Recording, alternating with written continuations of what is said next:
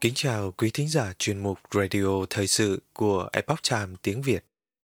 Hôm nay, chúng tôi hân hạnh gửi đến quý vị bài bình luận có nhàn đề Trung Cộng tiêu diệt Phật giáo, pháp nạn lớn nhất trong lịch sử Phật giáo Trung Quốc, phần 1.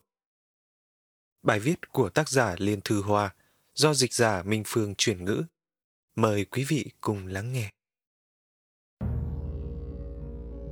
Phật giáo đã trải qua bốn lần pháp nạn, nhưng về phạm vi, mức độ, thủ đoạn và thời gian đều kém xa cuộc đàn áp và tiêu diệt Phật giáo sau khi Trung Cộng giành chính quyền.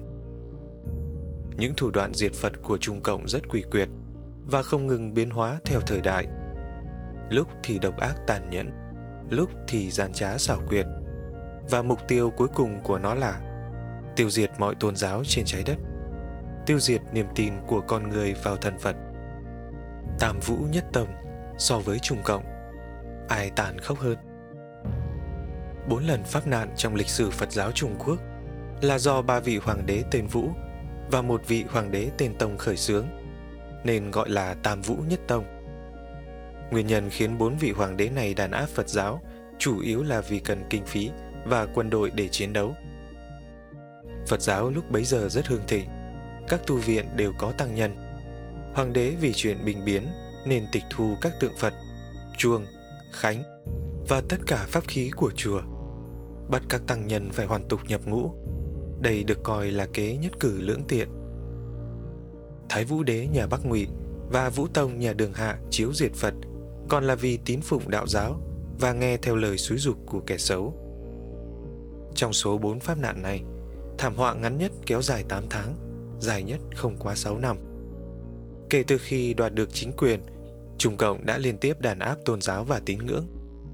Luận đến phạm vi, mức độ, thủ đoạn và thời gian đều là đứng nhất thiên hạ, khiến cho Phật giáo Trung Quốc chỉ còn lại một lớp da. Danh nghĩa là còn tồn tại, nhưng bản chất đã méo mó cả rồi. Các thủ đoạn diệt Phật của Trung Cộng rất quỷ quyệt và luôn thay đổi theo thời thế. Lúc thì tàn nhẫn độc ác, lúc thì xảo trá gian manh. Chỉ khi hiểu được bản chất của Trung Cộng và mưu đồ thực sự của nó đối với tôn giáo, chúng ta mới có thể không bị lừa dối bởi những thủ đoạn xấu xa đó. Chính sách tôn giáo bất biến của Trung Cộng cuối cùng là tiêu diệt mọi tôn giáo. Trung Cộng tự xưng là một đảng vô thần, nhưng trong tuyên ngôn cộng sản lại cho thấy rõ ràng rằng Trung Cộng thực sự là một tổ chức tà giáo tôn sùng những bóng ma của phương Tây về bản chất là thù hận tất cả các tín ngưỡng tôn giáo.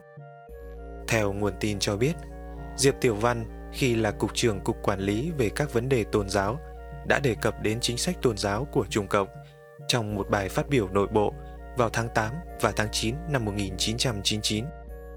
Tuyên bố rằng, nhiệm vụ này còn quan trọng và khó khăn hơn mục tiêu cuối cùng của Trung Cộng là xóa bỏ niềm tin của mọi người vào thần Phật.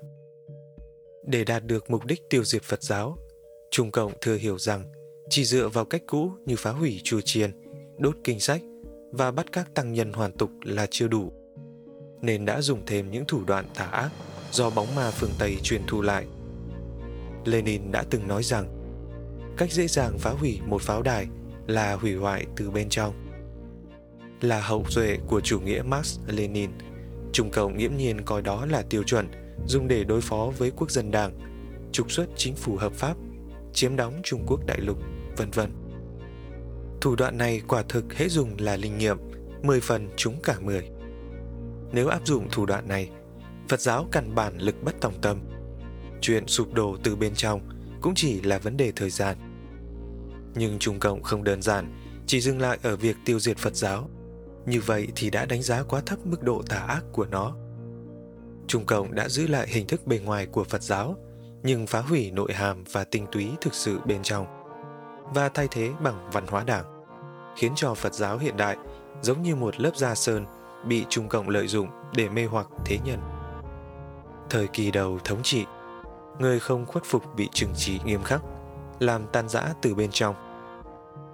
Linh mục người Bỉ Raymond G. D. Jaeger đến Trung Quốc để truyền đạo vào khoảng năm 1930 và rời đi năm 1949. Trong hồi ký sau này, ông đã ghi chép lại những trải nghiệm mà ông tận mắt chứng kiến.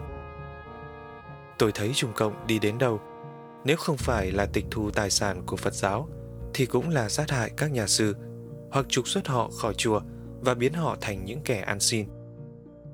Khiến người dân mất đi chỗ dựa tinh thần hàng trăm hàng ngàn năm của họ. Sau khi cướp được chính quyền, Trung Cộng hành ác không ngơi tay, tiếp tục phá hủy chùa chiền và đốt kinh sách, tịch thu tài sản của chùa, bắt các tăng ni tham gia lao động và học tập tư tưởng Mark Lenin, thậm chí còn buộc họ hoàn tục và kết hôn. Ví dụ trước ngày Phụ nữ mùng 8 tháng 3 năm 1951, Hội Liên hiệp Phụ nữ Trường Sa tỉnh Hà Nam đã ra lệnh những nữ Phật tử trong tỉnh phải quyết định kết hôn trong vài ngày tới. Còn các nam Phật tử không phục tùng mệnh lệnh của Trung Cộng sẽ bị đưa ra mặt trận làm bia đỡ đạn trong chiến tranh Triều Tiên. Từ cuối đời nhà Thanh, Hư Vân Hòa Thượng đã là một bậc cao tăng đắc đạo và được mọi người hết sức kính trọng trong đó có cả Từ Hy Thái Hậu, Tôn Trung Sơn và Tường Trung Chính.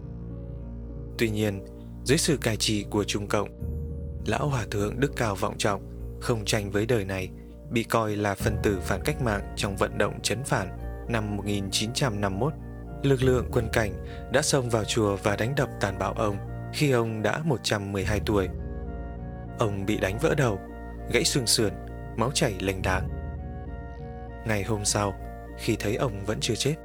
Họ tiếp tục đánh đập rồi nhốt ông vào phòng của sư trụ trì, không cho ông ăn uống, để ông tự sinh tự diệt. Ngoài ra, 26 nhà sư trong chùa đã bị bắt giam trong huyện thành. Hòa thượng Hư Vân ngồi thiền bất động, 8 ngày sau mới xuất định. Nhưng lúc đó, mọi chiếc tác của cả cuộc đời ông đã bị phá hủy hoàn toàn. Để minh oan cho Hư Vân, Phật Nguyên Hòa Thượng đã bồn bà khắp nơi, để truyền tin tức đến các lãnh đạo của Trung Cộng. Sau đó Bắc Kinh ra lệnh thả người, thì dòng bão mới tạm thời lắng xuống.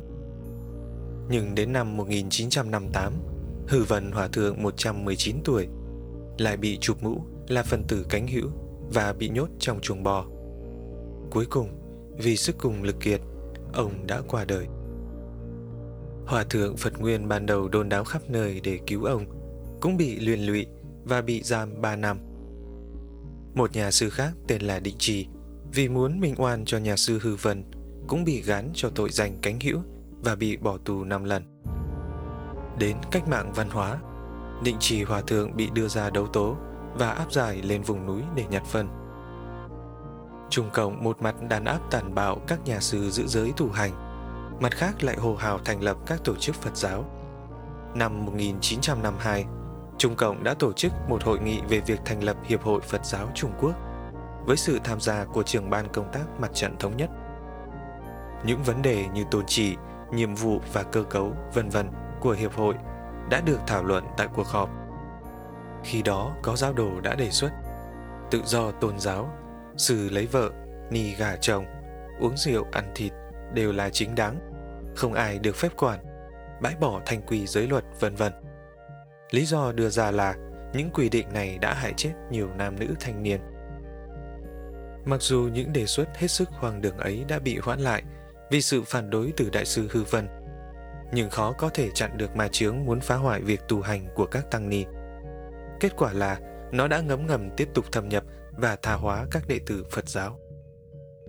Thư khởi xướng của Hiệp hội Phật giáo Trung Quốc được phát hành sau cuộc họp nêu rõ rằng Hiệp hội được thành lập phải dưới sự lãnh đạo của chính quyền nhân dân, tích cực tham gia sản xuất và kiến thiết, quán triệt các chính sách của chính phủ.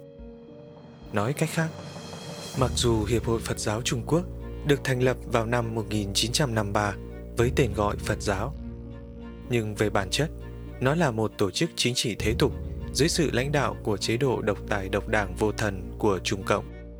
Đây thực chất là một tổ chức trực thuộc để thực hiện các chính sách của Trung Cộng những tín đồ và hòa thượng chính trị phục tùng lãnh đạo của Trung Cộng sẽ ngụy tạo những pháp lý khác nhau để phù hợp với thời thế và chính sách của Trung Cộng. Thế nên họ không ngần ngại đưa ra những phát ngôn như tôn giáo là chân lý, chủ nghĩa xã hội cũng là chân lý. Bờ bên kia của Niết Bàn với bờ bên này không mâu thuẫn. Thậm chí những câu như giết kẻ phản cách mạng là sự từ bi lớn hơn nữa, vân vân. Hiệp hội Phật giáo Trung Quốc cho đến nay đã trải qua 10 khóa. Chức chủ tịch hiệp hội hầu hết đều do Pháp Sư hoặc trưởng lão nắm giữ. Trong số đó, có tới 3 người có chức danh chính trị, đó là Hỷ Nhiêu Gia Thố, Chủ tịch khóa 2 và khóa 3, Triệu Phác Sơ, Chủ tịch khóa 4 và khóa 6, Thích Học Thành, Chủ tịch khóa 9. Hiện vẫn chưa rõ ba người này có nhiệm vụ gì đặc biệt hay không. Nhưng điều xào hợp là những biến chất trong giới Phật giáo sau này đều có sự góp phần của ba người này. Cách mạng văn hóa không kiêng dè che giấu ý đồ phá hủy mọi thứ, lật đổ tất cả dù là địch hay ta. Hỷ nhiều gia thố, là một nhà sư Tây Tạng, là người đầu tiên gặp nạn. Trung Cộng lợi dụng tâm lý người Tây Tạng sùng kính người xuất gia, nên trước tiên lùng lạc ông, sau đó để ông lùng lạc những đồng bào Tây Tạng. Ông ủng hộ Trung Cộng sử dụng vũ lực tắm máu Thanh Hải và Tây Tạng.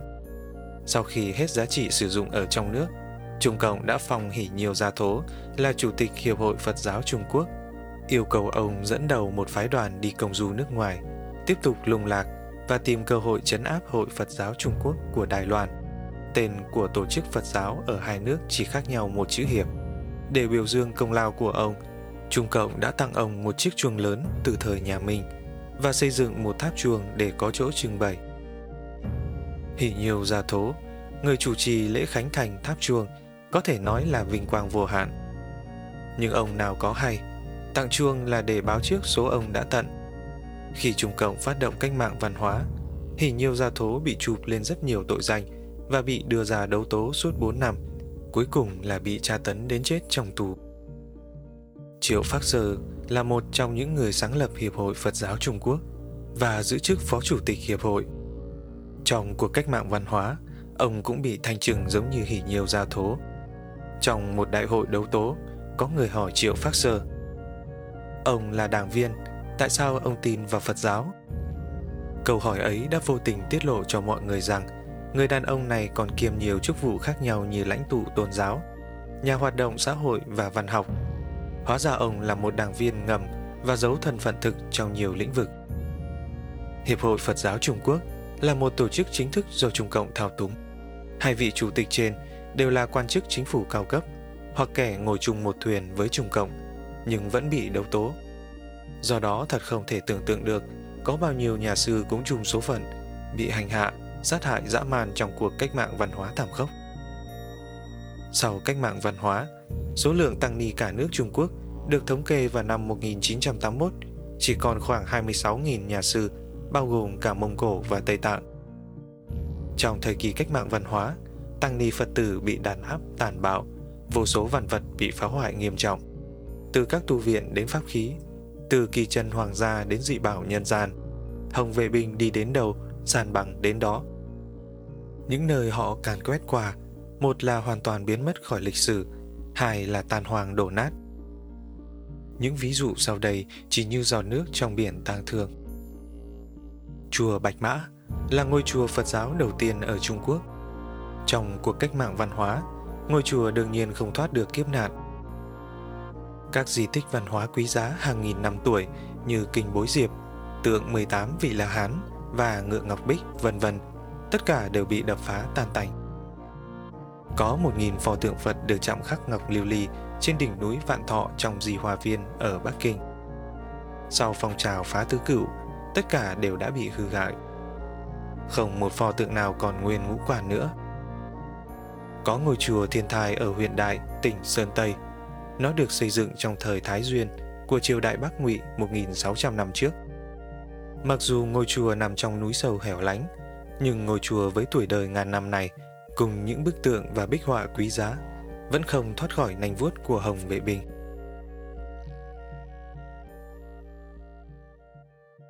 Quý thính giả thân mến, chuyên mục Radio Thời sự của Epoch Time tiếng Việt đến đây là hết. Để đọc các bài viết khác của chúng tôi, quý vị có thể truy cập vào trang web epochtimeviet.com. Cảm ơn quý vị đã lắng nghe, quan tâm và đăng ký kênh. Xin chào tạm biệt và hẹn gặp lại quý vị trong chương trình lần sau. Kính chúc mọi điều bình an và tốt lành tới quý vị cùng người thân.